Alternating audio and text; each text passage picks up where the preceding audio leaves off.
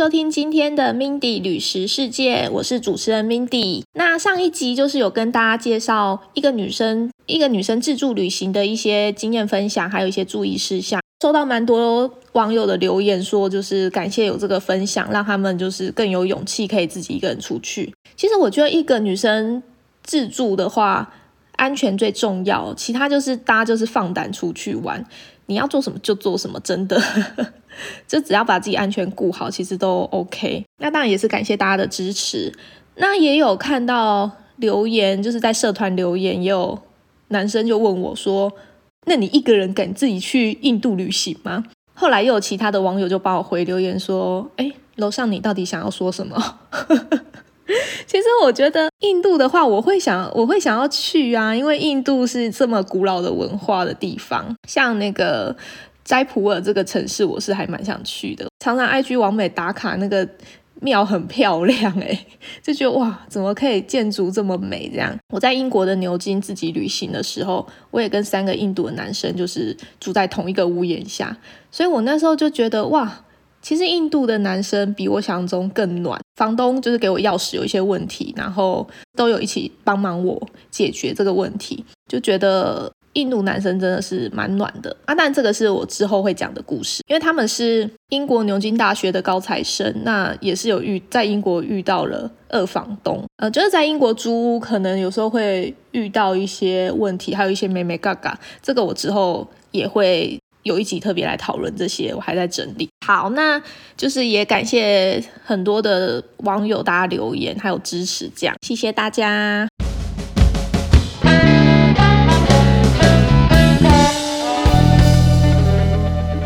好，那今天的主题是要在聊什么呢？今天的话，我们来聊聊，就是我去过那么多的机场，每一个国家的机场都有它的特色。那有遇到什么样难忘的事情呢？像说我去过那么多的国家，我觉得呃，每一个国家其实它的机场都有它的特色。那像我印象比较深刻的有几个机场，像捷克的布拉格机场，它是有韩文的标示哦。很特别，对不对？在欧洲可以看到韩文呢。那时候还蛮好奇，就是有问捷克当地的导游，嗯，他是跟我讲说，因为捷克布拉格他那时候对外开放的第一架亚亚洲的航空是韩国的航空公司，所以就是他们会在指标上面特别标示韩文，捷克韩国友好。所以我那时候就觉得哇，好惊讶。那其实捷克布拉格机场这个也不是说。大家到欧洲旅游一定会来的地方，因为其实捷克布拉格机场的话，台湾是没有直飞的。因为台湾通常如果要去奥地利或捷克旅行的话，通常会飞到奥地利的维也纳机场。如果你不是在欧洲当地还有其他旅行的话，其实台湾人很少会去捷克机场入出入境这样子。所以我那时候看到，我会觉得哇，好特别哦。其实我那时候计划的旅行是到奥地利、捷克、匈牙利还有荷兰去玩。那我那时候买到便宜的机票是从高雄飞到香港，然后香港再转到阿姆斯特丹，再转到捷克布拉格。我就先从捷克开始玩，然后再玩到奥地利呀，再玩到匈牙利，再飞到荷兰阿姆斯特丹这样子。所以我那时候才有机会说可以到捷克的布拉格机场去。捷克也是一个很美的地方，哎，我还我觉得还蛮喜欢的。好，这个之后可以做一集。那再的话，像说荷兰的阿姆斯特丹机场啊，它的安检好严格哦。因为其实我已经搭荷航至少搭了两次，我是觉得都还不错。那只是说他们的安检是比较严格，就是我如果要入境的话，他是会收你的身。那时候啦，我遇到的是女警会过来收你的身，把你全身都摸一次。然后就是他也会请你把鞋子脱起脱起来，就是让他检查这样。所以我是觉得这样的安检是好的。如果后面没有排很多人的话，荷兰的那个阿姆斯特丹史基普机场还有一个不错的点是它离市区很近，荷兰交通很方便呢。所以它其实它大概搭了十七分钟，它就可以从机场到阿姆斯特丹市区，所以真的还蛮方便的。荷兰也蛮漂亮的。好，那再来就是也有遇到在关岛的机场，呃，那时候大概凌晨四五点，大家要入关，那海关那边有很多人，因为美国它的安检也是比较严一点的，有些长辈他可能英文没有这么好的话，他可能不知道海关在说什么。有海关就是请日本的阿伯，就是说哦，你可能安检的那个闸门过去了，但是有在哔哔哔嘛，就可能你身上一定有什么东西是让那个检测门会在那边哔哔哔的，所以他就请阿贝就把皮带脱掉，就殊不知阿贝要脱裤子哎，所以那边女警都吓死了，大家就是跟他讲说，呃，不是不是这样做，不是这样做，就有时候有时候就是语言语言沟通上面。还是有时候会有一些误会，这样，所以这也是在在关岛机场有看到，那时候就引起一些骚动。那我也有在里斯本机场，就是在葡萄牙的里斯本，呃，那时候去西班牙跟葡萄牙自助，所以就是先飞到葡萄牙的里斯本。那时候飞机到的时候是半夜了，大概也是半夜大概十二点那里，所以我觉得如果你是比较晚到机场的话，那你就是可以选择住在机场旁边的饭店。虽然说价位会稍微高一点点，但是我觉得这很值得，因为我有算过，说我在花钱包车到市区，因为那时候已经没有大众捷运了嘛，所以你如果再花一点钱到市区的话，其实没有比较便宜，就是安全性的考量也是一个因素啦，所以就是可以这样子建议给大家。以上跟大家分享就是，哎，每个机场它可能我有遇到一些机场的一些特色，那有一些事情呢是我非常的难忘。在各国的机场有遇到的，这个也可以把把我这些经验，就是跟大家做一个分享。那你们也可以参考看看，说，哎，之后如果遇到这个问题，你要怎么去解决喽？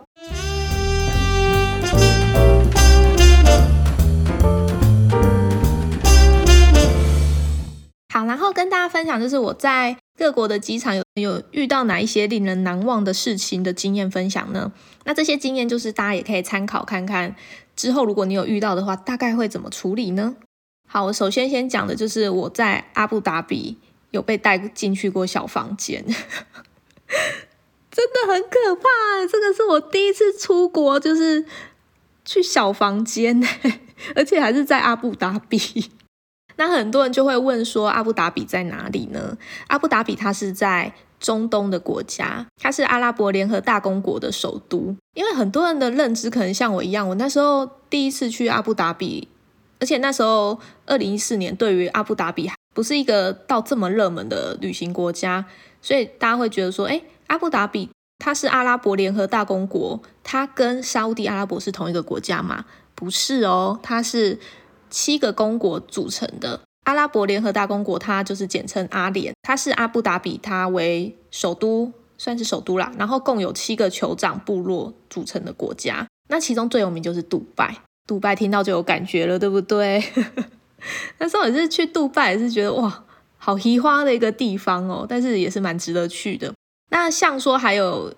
艾恩，这个是考古学家，他证实他已经有四千多年的古代文明的遗迹，他也是在这个七个公国里面之一。所以那时候就是第一次去欧洲啊，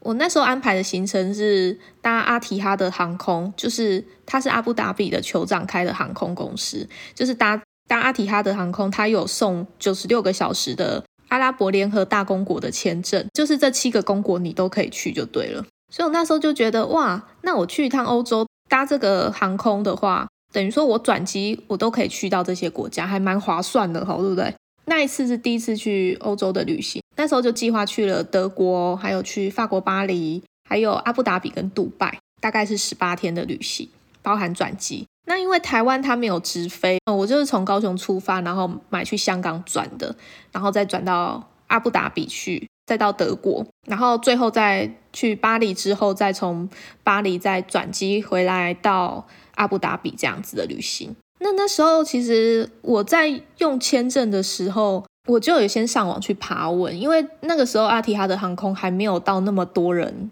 有搭过的一些经验。但是，因为它有九十六小时的免费签证，是还蛮吸引人的。那他这个要先上网去登录，所以他要申请申请这个签证的时候，他就是要填写你的宗教啊，还有财力证明的相关资料。而且他这签证是。你要出发前好像是前一一个礼拜他才会发给你，所以你只是在网络上送出这张申请单，你不见得拿到签证。所以我那时候还蛮担心的。之前去德国还有巴黎那边玩嘛，就至少十几天。那我是不是就是在旅行的当中，我就要去确认我的签证有没有收到？所以我那时候是在巴黎才在就是特别找网咖，那时候刚好网卡好像有点问题，所以我们特别去网咖找资料，就在巴黎的网咖找看说啊有没有收信，有没有收到我阿布达比的签证，那再把它列印出来这样。因为那时候上网爬文，其实还看到蛮多网友分享是说，呃，那边的安检蛮严格的，你就算拿到签证，也要看海关要不要让你进去。所以那时候对阿阿布达比这个，因为也是第一次去穆斯林的国家，所以而且那时候对阿布达比的资料没有到这么多的情况之下，真的蛮紧张的。因为你不知道说你拿到签证之后，你饭店都订了。然后你会不会就是在机场就留了三 天这样子？这赌注很大，而且也有看到有网友分享说，哦，里面是要按指纹啊，要扫眼球啊，什么之类的都有看过这样的传说。就是这些传说绘声绘影的，又这样说，你对这个阿拉伯国家没有这么的熟悉的情况之下，真的会很害怕。好，害怕归害怕，还是要去。当天我们已经到达，就是阿布达比机场。那时候早上七点多，记得很早，然后很热，外面四十四度哎，我又觉得一下飞机就觉得，呜，就是那个热风就这样吹过来，然后你会看到眼前好像有一点点模糊感那种，就有点海市蜃楼那个概念。所以那时候就觉得，哇，这个国家好热哦。那时候大概八月中啦，但是还是觉得好热。好，那我们就是下飞机呀，然后就是开始排队。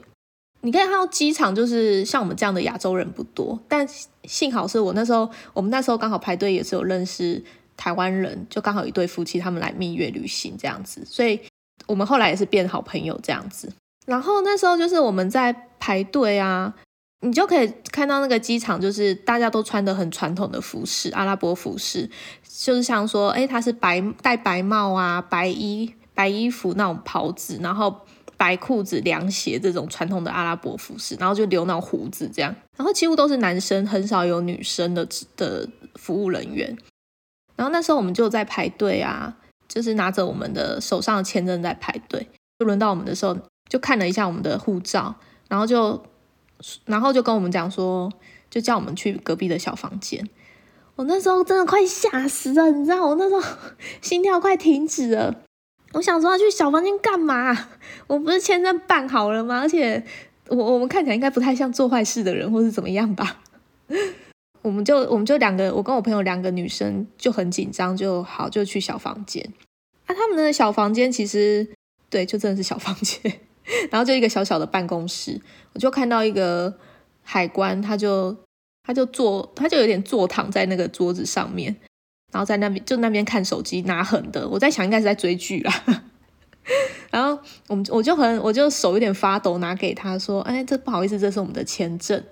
然后就这样，他也其实也没有特别要看我们哦，因为他追剧哦，他就一直看一直看，他就一直盯着他手机荧幕，然后就有一点我们在打扰他那种感觉，就慢慢眼球就往我们往我们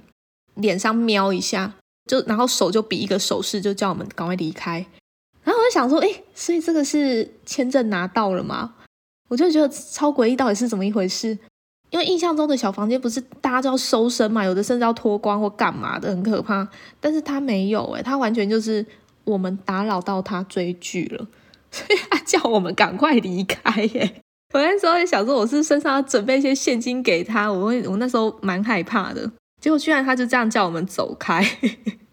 好，我们打扰到他追剧了，所以我们就。就是被指引到另外一个出口就出关了。那一次的经验，我觉得幸好是没有事情，就最后的结局是很 OK 的。但是你真的当下你被叫到小房间去，你真的你真的是头皮会发麻，然后背是完全是僵硬掉的，你真的不能动，我觉得好可怕哦。不过真的幸好没有事啊。然后也谢谢阿布达比的海关，可能也不好意思打扰到你追剧了。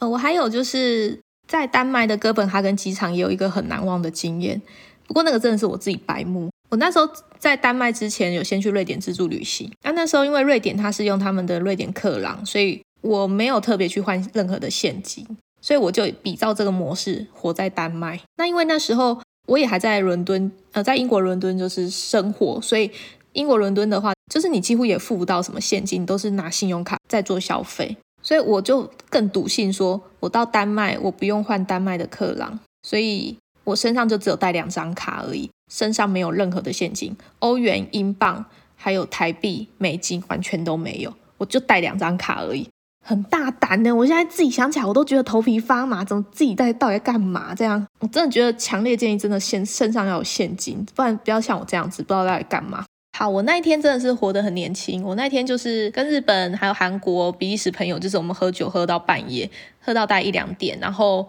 我大概睡了一下。我半夜三点多，我就是我在伦敦，就是起来搭车这样子，就是搭到机场去。那大概要赶六点的飞机，从英国伦敦飞到丹麦的哥本哈根。所以我那时候就觉得，哇，我真的好像年轻人哦。那时候已经三十几岁，还可以这样玩。OK。那反正我就是到了哥本哈根之后，发现我身上没有任何的现金，那只有两张卡，然后一张卡已经刷爆了，那另外一张卡就是被锁卡。好，那被锁卡是怎样？就是通常就是信用卡它会设定 PIN 嘛，有四个数字，但是那个通常在台湾你刷卡的时候不会特别要你输入那个 PIN 码，几乎都没有，所以你不会觉得信用卡它是有密码这件事情。所以我到国外，我不会觉得说哇，信用卡有密码这件事情。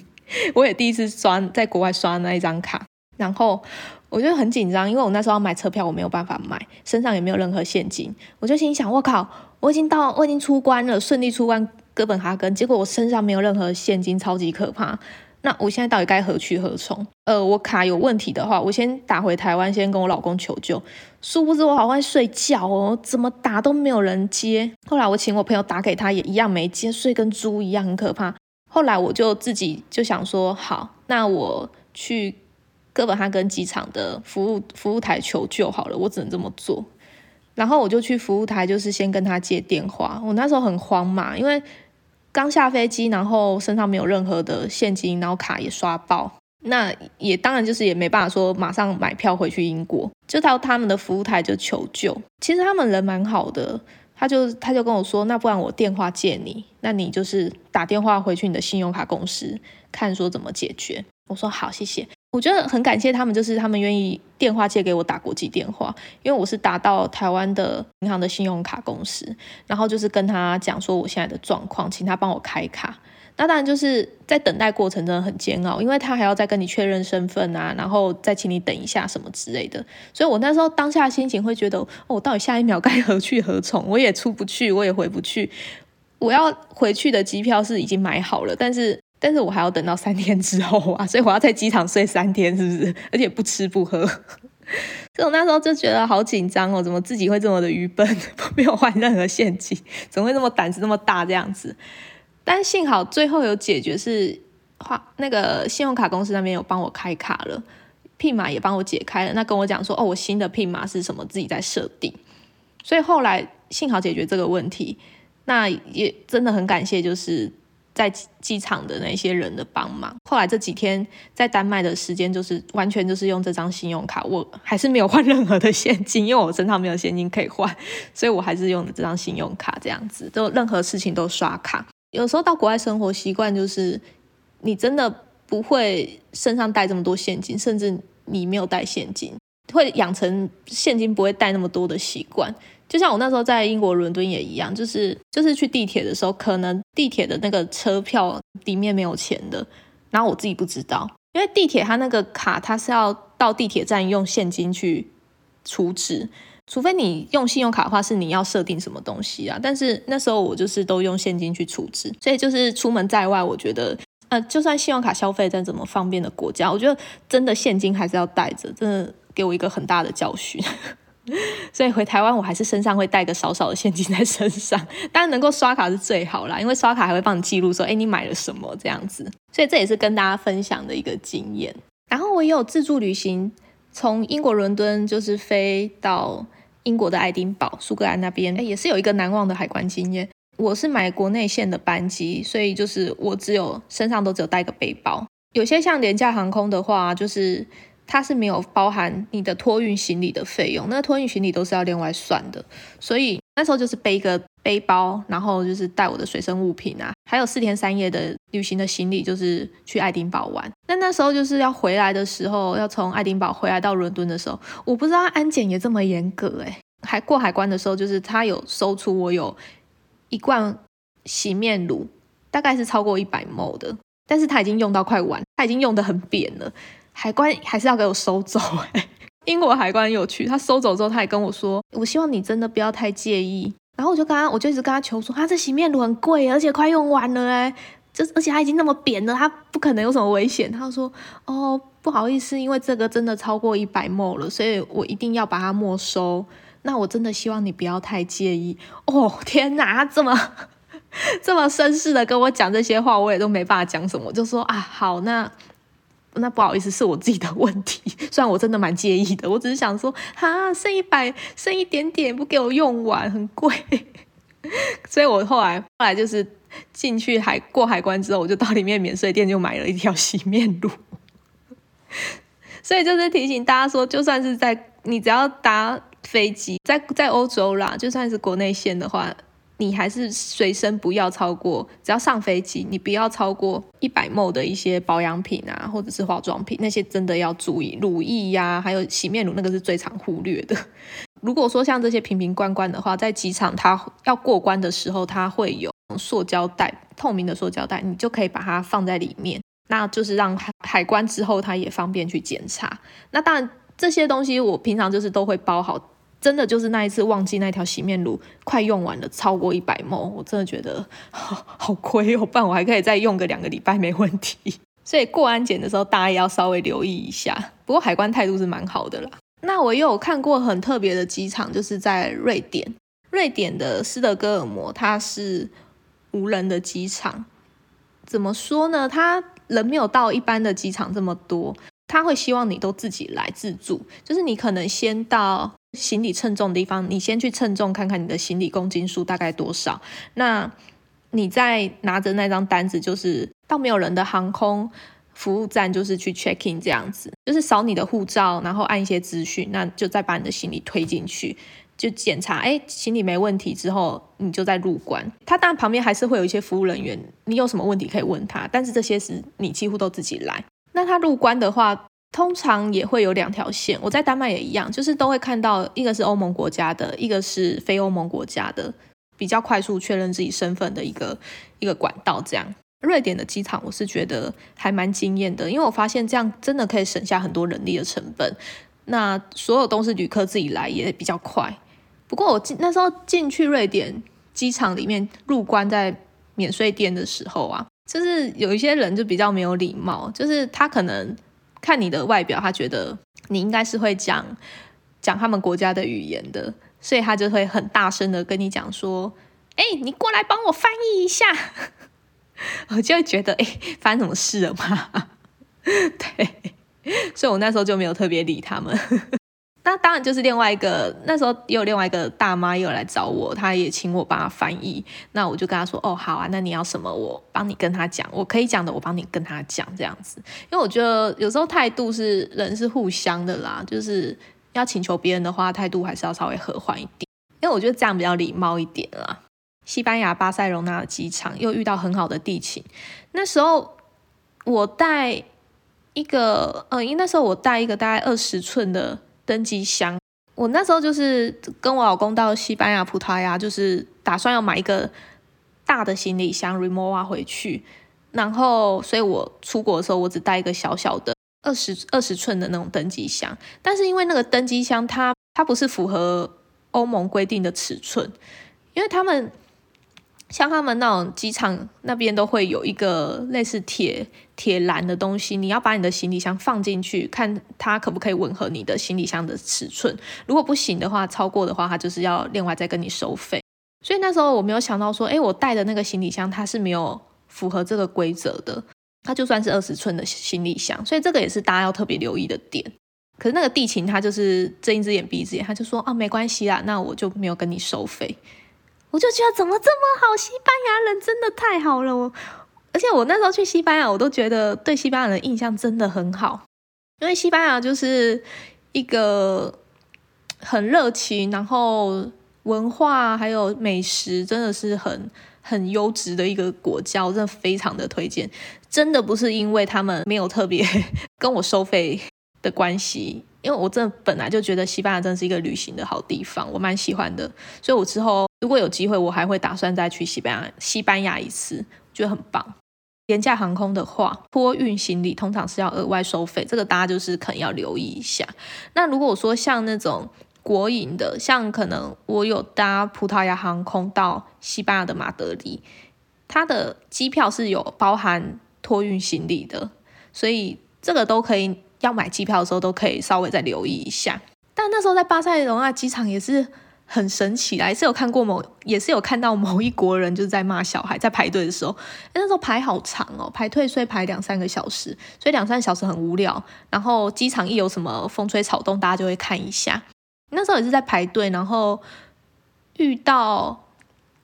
也是某国的大妈，他们就是直接插队，然后后来插队之后，他们又不知道跑去哪里了，然后过一阵子他们又跑回来，然后排在我们就。插在我们前面，我我然后我们后面的外国人当然就是很不爽嘛，就会直接说：“哎，你们插队哦！”就他们这这个大妈居然就是说，就指着我们说：“我我有叫他们帮我占位置啊！”我心想：“哎，谁认识你呀？到底到底发生什么事了吗？” 对呀，就是自己插队跑回来这样子，真烦哎。然后因为。我老公那时候是看他们就是在赶时间，所以就想说算了。然后我就觉得超莫名其妙，但我就觉得算了，就是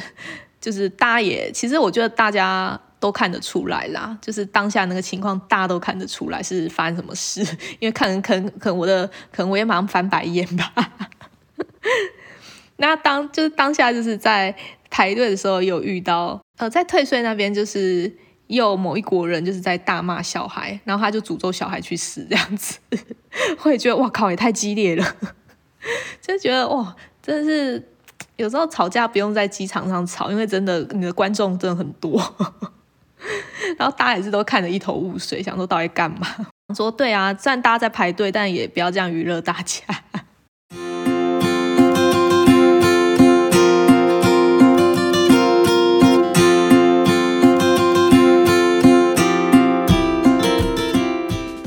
好那以上就是跟大家分享我在各国的机场，就是有一些特别的旅游经验，然后可以给大家做一个参考。诶，如果像以上的经验呢，你可以想看说，如果是你们的话，你们遇到了，你们会怎么处理呢？或者是说，你有什么样的特别的经验，在机场有什么特别的经经验让你很难忘呢？以上是我们今天节目的内容，谢谢您的收听。那如果你觉得我的节目讲的还不错的话，欢迎就是帮我按订阅，然后还有就帮我按五颗星的评分。那如果对我的节目有什么样有什么样的建议，都欢迎你们可以留言哦，我也都会回复。那今天谢谢你们的收听，我们下次见喽，拜拜。